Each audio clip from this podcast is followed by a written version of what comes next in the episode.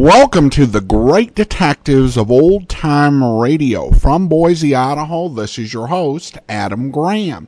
If you have a comment, email it to me, box13 at greatdetectives.net. Follow us on Twitter at Radio Detectives and become one of our friends on Facebook facebook.com slash radio detectives. Today's program is brought to you in part by the financial support of our listeners. You can support the show on a one-time basis at support.greatdetectives.net. You can send a donation with the Zelle app to box13 at greatdetectives.net. Um, or you can mail in a donation to Adam Graham, P.O. Box 159 one three. That's one five nine thirteen Boise, Idaho eight three seven one five. Also, over at greatdetectives.net this weekend, check out my review of Blackjack Justice Season 4. And you can get my reviews automatically sent to your Kindle, and you can try that service out free for two weeks. Just search for the Great Detectives of Old Time Radio in the Kindle store. All right, well, now it's time for today's episode of Dragnet. The original air date, February the 23rd of 1954, and this one is The Big Pipe.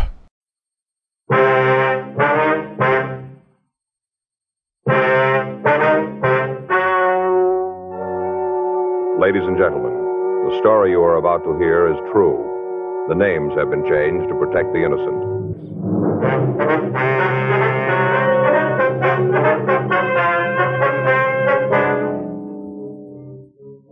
You're a detective sergeant.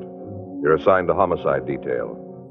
The body of an attractive woman has been found in a downtown office building, beaten to death with a piece of lead pipe. The killer has escaped into the city. Your job? Find him.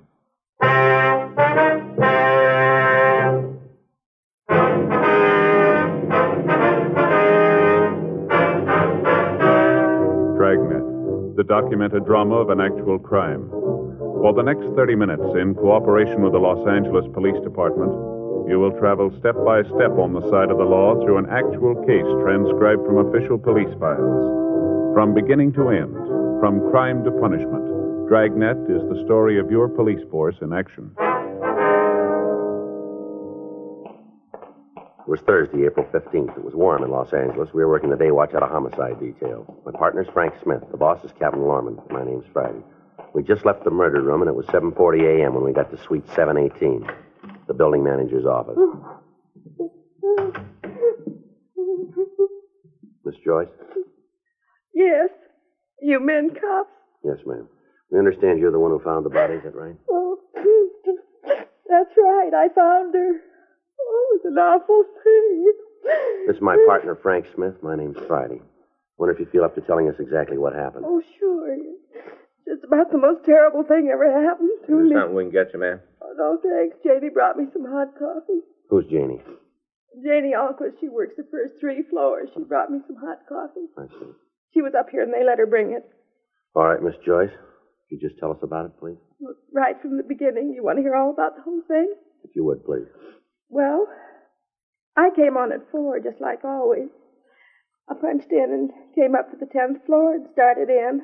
Got the things out of the closet on the tenth. Mm-hmm.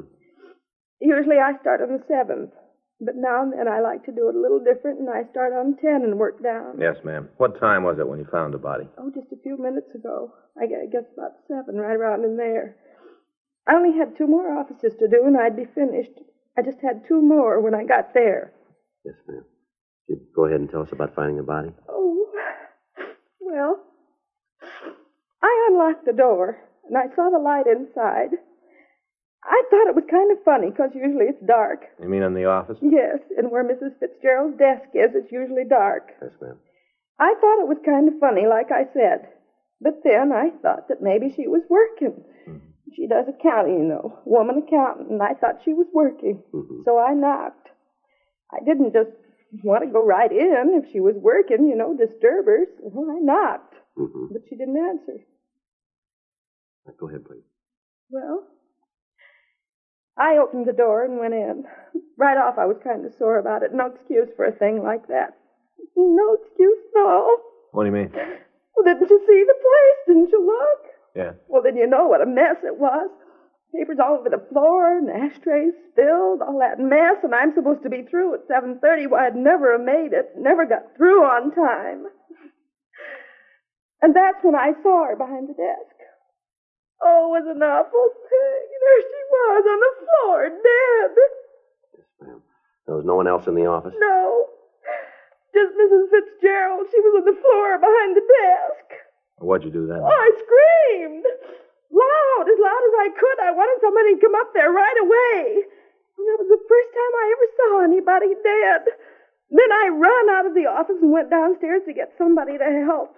Just an awful thing. Oh, poor Mrs. Fitzgerald. Oh, she was so nice. All the time saying hello when she'd come in early and I'd still be working. Oh, I think about it and I just can't believe that it's true. I just can't hardly believe it. Did you see anyone on the floor while you were working? Just Mrs. Fitzgerald. No, ma'am. I mean, was there anybody in the halls of the building? Oh, no. No, not that I saw. There wasn't anybody. I'd have seen them if they was there, but they weren't. All right, Miss Joyce. We'll contact you tomorrow about a statement. Meantime, I'll leave you one of our cards here. If you think of anything we should know, we'd appreciate it if you give us a call. Oh, I sure will. Anything at all I think of, I'll call you. Mm-hmm. Can I go now? Yes, ma'am. I've got to go home and take a hot bath and calm my nerves. Surely. Oh, sure, it's going to be a shock to her husband. Of course, not that he'll mind too much. Beg your pardon? Her husband, you know, Mr. Fitzgerald. Yes, ma'am. What about him? Well, just that it isn't going to bother that one too much. Why do you say that? Well, I shouldn't have said anything. Not a word. I shouldn't have told you. I'd get fired, sure. Well, if it's got anything to do with Miss Fitzgerald's death, maybe you better tell us, don't you think? Well, if you'll promise not to tell the supervisor. All right, go ahead. It gets dull just being in a big building by yourself, all alone at night when there isn't anybody around. It's pretty dull. hmm Once in a while, not real often, but just once in a while, I kind of read some of the letters that people throw away, you know, in the wastebasket. They don't want them anymore, so when it gets real dull, I read them. And I've read some in Mrs. Fitzgerald's office from her husband, Mr. Fitzgerald. Yeah. Seems like they've been having some kind of a big fight, going to court and all. I don't know what it's all about, but they've been fighting. And in the letters, he tells how she ought to leave him alone. I guess she's asking for a lot of alimony or something. That's what it sounded like to me. Some of the letters, the way he wrote to her, mean, used to threaten her all the time. You saw these letters where he threatened her, did you? Yes. One, I guess it was about a week ago. He said in that if she tried to railroad the thing through, now that's what he said, railroad the thing through, he'd come up here and, Yes, go ahead. well, that's all there is. I couldn't find the other piece of the letter where he said what he was going to do. See, she tore up the letters after she read them. All right, Miss Joyce, thank you very much. No, I hope I helped. Yes, ma'am, I certainly have. I sure wish I could have found that other piece of the letter. No way of knowing what it said. Yes, ma'am. Do you suppose he really meant it? I don't know. We'll ask him.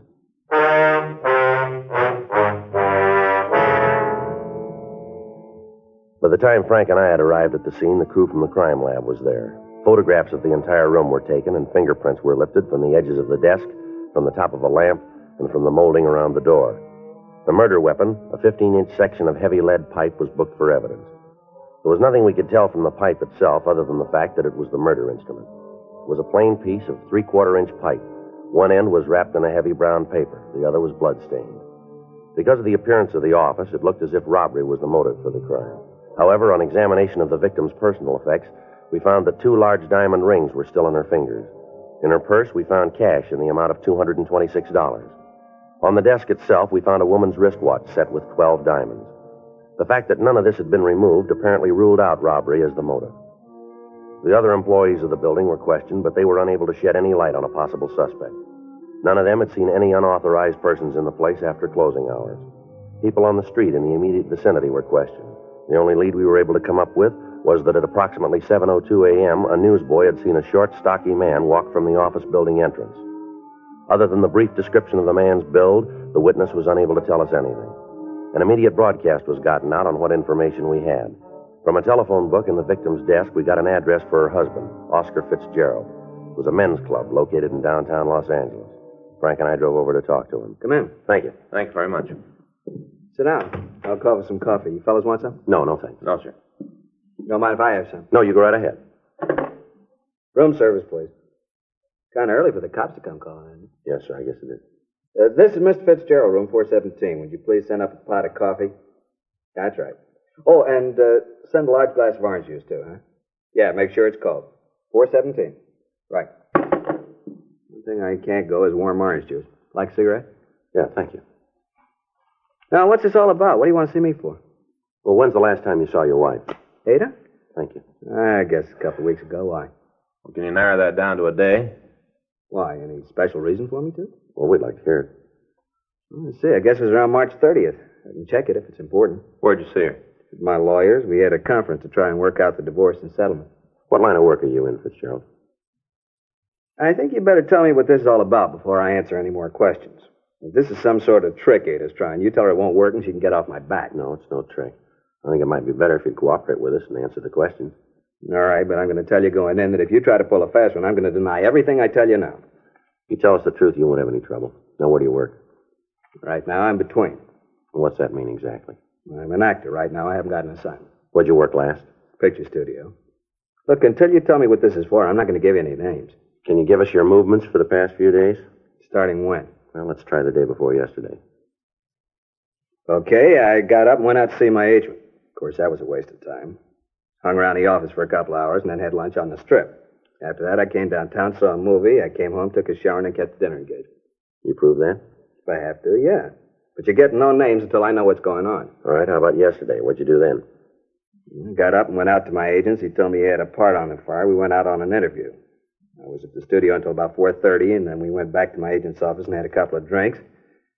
After that, I came back here, didn't feel too good, and I went to bed. Well, the man at the desk would be able to verify all that, would he? Yeah, just ask him. Fitzgerald, how'd you get along with your wife? Well, it's not any of your business, but I'll tell you. It isn't any secret. I hated everything about it. You ever have any fights with her? Not more than five a week for the past four years. You ever hit her? You know, people win money for answering questions on quiz shows. What happens if I answer the big Well, one? that depends on how you're going to answer it. We understand you wrote your wife some threatening letters now, is that right? I guess you could call them that, yeah. I told her to get off my back and leave me alone. Told her if she didn't, she was building more trouble than she could handle. You ever threaten her life? No. I'm not going to try to tell you that there weren't times when I could have killed Ada. There were a lot of them, but it wasn't worth it, not for her. What'd you argue about mostly? The divorce? I've been trying to get one for the last four years. Ada wouldn't see it. Finally, when I did talk her into it, the settlement she wanted was way out of line. I wouldn't go for it and told her so. What's all this about the fights and the threatening, anyway? Something happened to Ada, is that it? Yes, sir. She been hurt? Afraid it's more serious than that. She dead? Yes, sir. You think I did it? Now we're checking everybody that knew her. Okay, I told her there were times when I could have, when I maybe wanted to, but I wouldn't go to jail for it. Not ever. You got to find another boy, and when you do, I'll go as lawyer's fee. Yeah. How'd they do it? Piece of lead pipe. Bad. Yeah. Rough way to go. Is there an easy way?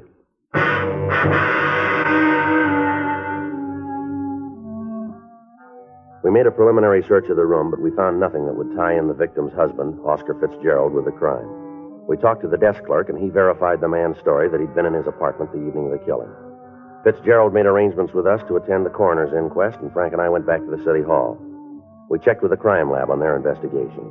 Lieutenant Lee Jones told us that they'd been able to lift several partial fingerprints from the murder weapon, but that they were impossible to classify. He went on to say that the other prints that had been found at the scene were unusable as evidence, since it would be difficult to get enough points for identification. The other physical evidence taken from the office was of little use. A check had been made of the piece of pipe, but it was found to be of a common type and impossible to trace. Microphotographs had been made of the serrated edges, and these had been booked as evidence. We asked the stats office to make a run on the MO of the crime, and they told us that they would start through their files immediately. For the next two days, Frank and I talked to all of the friends and relatives of the victim, attempting to find a motive for the crime. From what we had to work on, the only plausible reason for the killing was either revenge or jealousy. None of Mrs. Fitzgerald's friends or business acquaintances were able to point out anyone with a strong enough reason to kill the woman. Monday, April 19th, Frank and I got back to the office after interviewing one of the victim's business competitors. Well, that's another one that didn't go anyplace. You know, seems like that's all we've been drawing on this one, doesn't it? Yeah, I'll check the book. All right. Anything come in from the stats office yet? No, said they'd have the rest to run for us this afternoon. First punch didn't turn anything. I got it. Homicide, Friday. Yeah, Jack. Anything on him? Sure. We're no place now. Well, well, no, anything's got to be. You want to give me that address? All right. All right, we'll check it. Good. All right, Jack. Thanks again. Bye. Jack McCready says he talked to one of his informants this morning. Guy came up with a couple of good things, maybe. Yeah? One of them's about a guy in the Olympia bar at Fourth and Kohler. Fellow's pretty drunk. Been doing a lot of talking down there. Something for us? Maybe. He's bragging about beating a woman to death with a piece of pipe.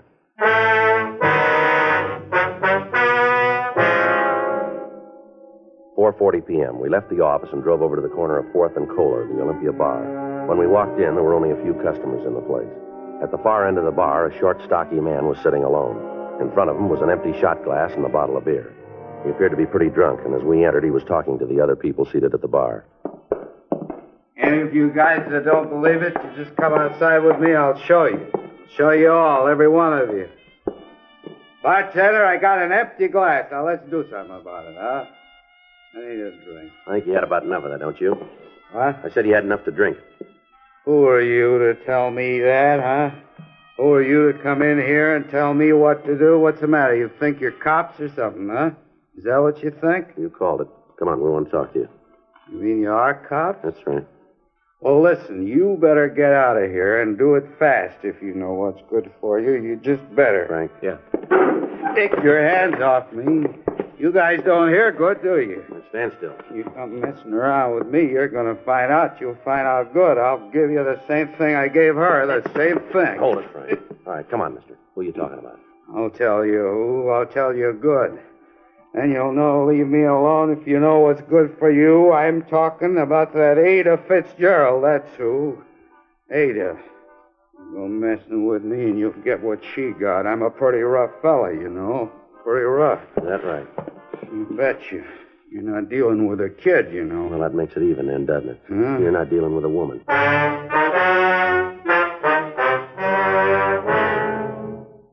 We took the suspect down to the homicide squad room. He identified himself as Carl Neely.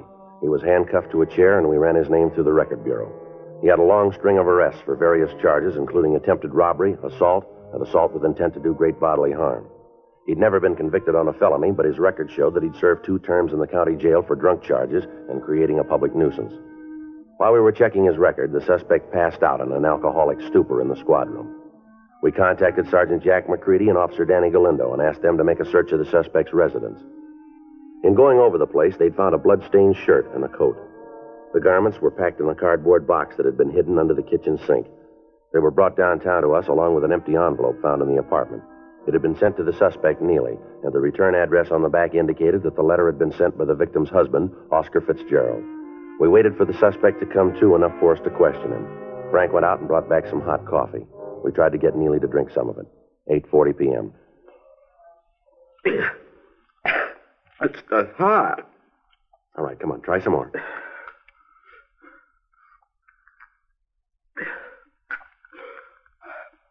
You're cops, huh? You've been the route before. Yeah. What am I here for? We want to talk to you about the Fitzgerald woman. Ada? Mm, spouting off again. You said you killed her. Figures. Every time I get tanked up, I always kill somebody. Never fails. All right, tell us about the Fitzgerald woman. Nothing to tell. I read about it in the papers. This morning I started drinking. Always happens when I'm been belting the booze. I right away tell people I killed somebody. These clothes here belong to you. Let me see. I don't know. Where'd you get them? Are they yours?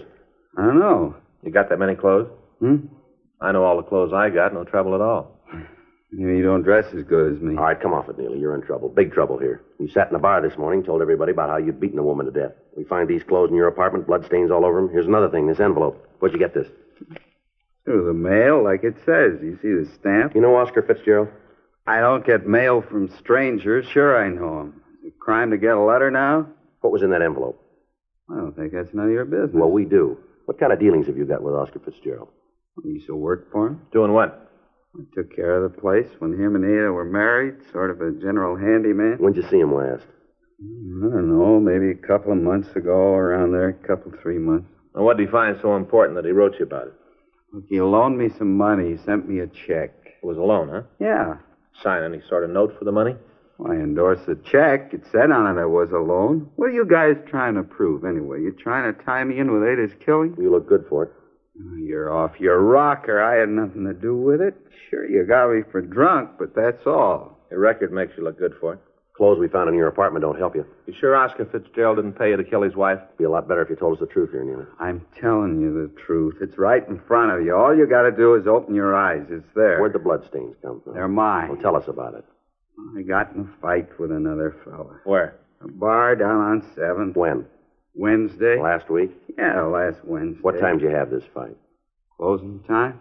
That'd make it about 2 o'clock, huh? That's when the bar's closed. Where'd you go after you had the fight? Went up to a friend's house and had a couple more drinks. Who's a friend? You don't know him. He's got no record. What's his name? I don't want him dragged into anything. What's his name? Jackie Meadows. Let me see your hands, Neely. Sure. You got some pretty bad bruises there. You must have hit something pretty hard. Mm-hmm. Fight I told you about. That's where those came from. Tell us what you did after you left the bar. I told you I went up to Jackie's. I had a couple of drinks. What time did you get there? Around three, maybe three ten. What time did you leave? About five. Where'd you go? I don't remember too good. I was pretty boozed up. Where do you think you went? Well, Jackie was worried about me being cut up from the fight. He wanted me to see a doctor. Yeah? Drove me down to Georgia Street Receiving Hospital. Yeah. I was there until 9.30 Thursday morning.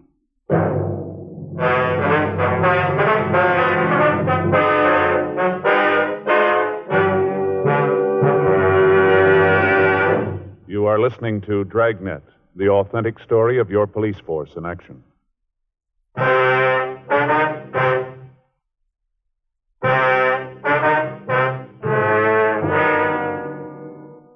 call was put through to Dr. Hall at Georgia Street Receiving Hospital asking if a patient was given emergency treatment on the morning of Thursday, April 15th. A search of the hospital records verified the story told to us by the suspect, Carl Neely. We checked through our crime reports and we found that a miscellaneous injury report had been made. From the coroner's report, we knew that the victim had been murdered between the hours of 5 a.m. and 7 a.m. on that morning. We got in touch with Neely's friend, Jackie Meadows, and he also verified the suspect's story. He was booked in at the main jail on a charge of being drunk in a public place, and Frank and I started checking out the remainder of the list that the stats office had given us. Originally, there had been 12 names on the list. We talked to 10 of them. The 11th, a Norman Sitkin, had a record of burglary, attempted robbery, and assault with a deadly weapon. He'd been arrested and brought to trial on a charge of murder three years previously, but he'd been acquitted. The circumstances surrounding his arrest were the same as those in the Fitzgerald case. The main reason he'd been released a free man was the testimony of his mother, who had sworn that Sitkin had been home with her on the night of the killing. When we went out to his home, we found that he wasn't there. We talked to his mother, and she told us that he'd been in San Diego for the past three days. Under interrogation, we established the fact that on the night of the Fitzgerald killing, Sitkin hadn't been at home, but that he had been in Los Angeles. We put in a call to the San Diego authorities and talked to Lieutenant Mort Gear in the homicide detail. We contacted the hotel where he was staying in Los Angeles, and a 24 hour stakeout was placed on the location. Wednesday, April 21st. Frank and I got back from lunch. Better put in a call to Mort, huh? See if we got anything on Sitkin. Yeah, you want to do it? Right. Okay.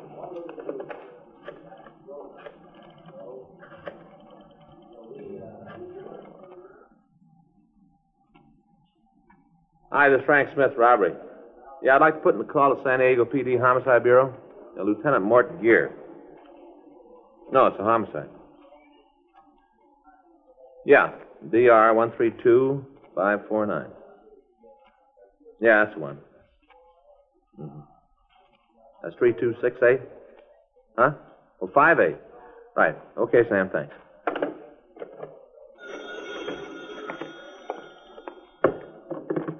I'm on this one, Joe. Oh, sorry. Homicide Friday. Yes, sir? No, that's right. When was that? Yes, sir. Right away. Cancel that call, Frank. What do you got? Sitkin just walked into his hotel.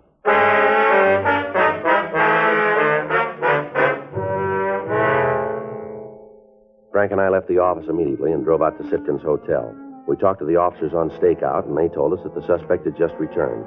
They went on to explain that they'd given Sitkin no reason to suspect that anything was wrong and that he'd gone directly to his room. Frank and I got in the elevator and we went up to the fourth floor. Yeah? All right, just a minute.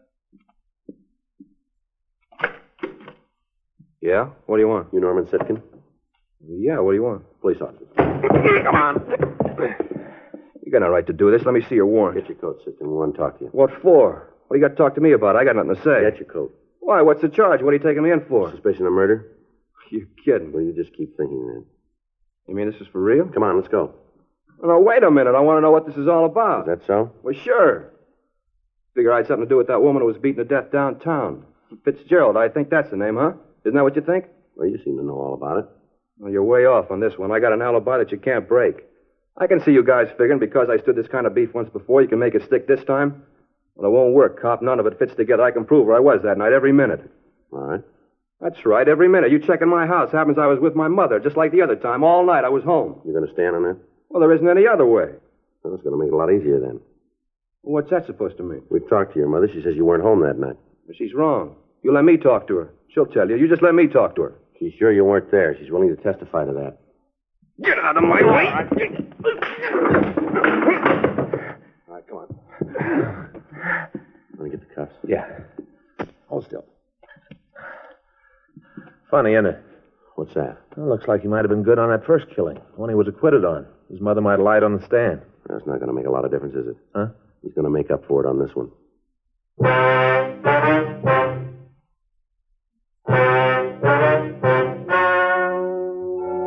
The story you have just heard is true. The names were changed to protect the innocent. On August 17th, trial was held in Department 97, Superior Court of the State of California, in and for the County of Los Angeles. In a moment, the results of that trial.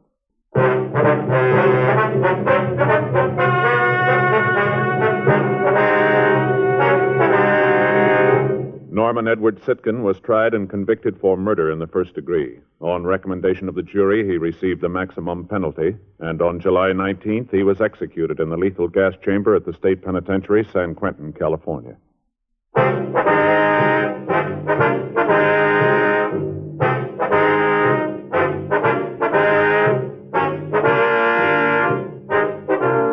You have just heard Dragnet, a series of authentic cases from official files. Technical advice comes from the Office of Chief of Police W.H. Parker, Los Angeles Police Department. Technical advisors Captain Jack Donahoe, Sergeant Marty Wynn, Sergeant Vance Brasher. Heard tonight were Ben Alexander, Virginia Gregg, Herb Ellis. Script by John Robinson. Music by Walter Schumann. Hal Gibney speaking. Watch an entirely different Dragnet case history each week on your local NBC television station. Please check your newspapers for the day and time. Chesterfield has brought you Dragnet, transcribed from Los Angeles.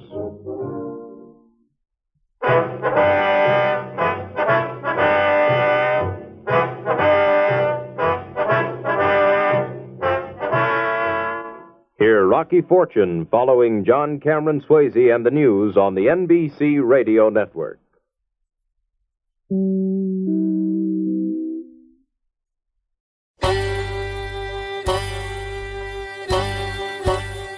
Hi, this is Andrew from OTRWesterns.com. I wanted to invite you to come take a look at our site where we put out podcasts of old time radio westerns.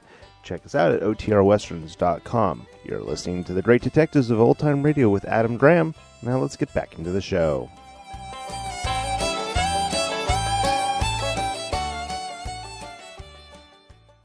Welcome back. Well, one of those episodes that shows how police can often have uh, some really promising lines of inquiry, but uh, have to abandon them when the facts don't back them up.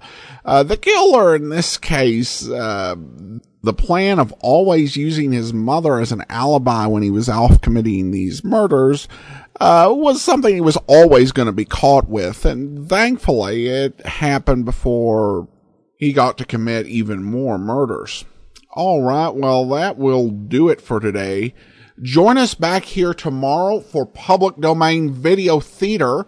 Uh, we're going to be changing things up uh, in the month of December with the Christmas season. So join us for a Christmas episode of Racket Squad.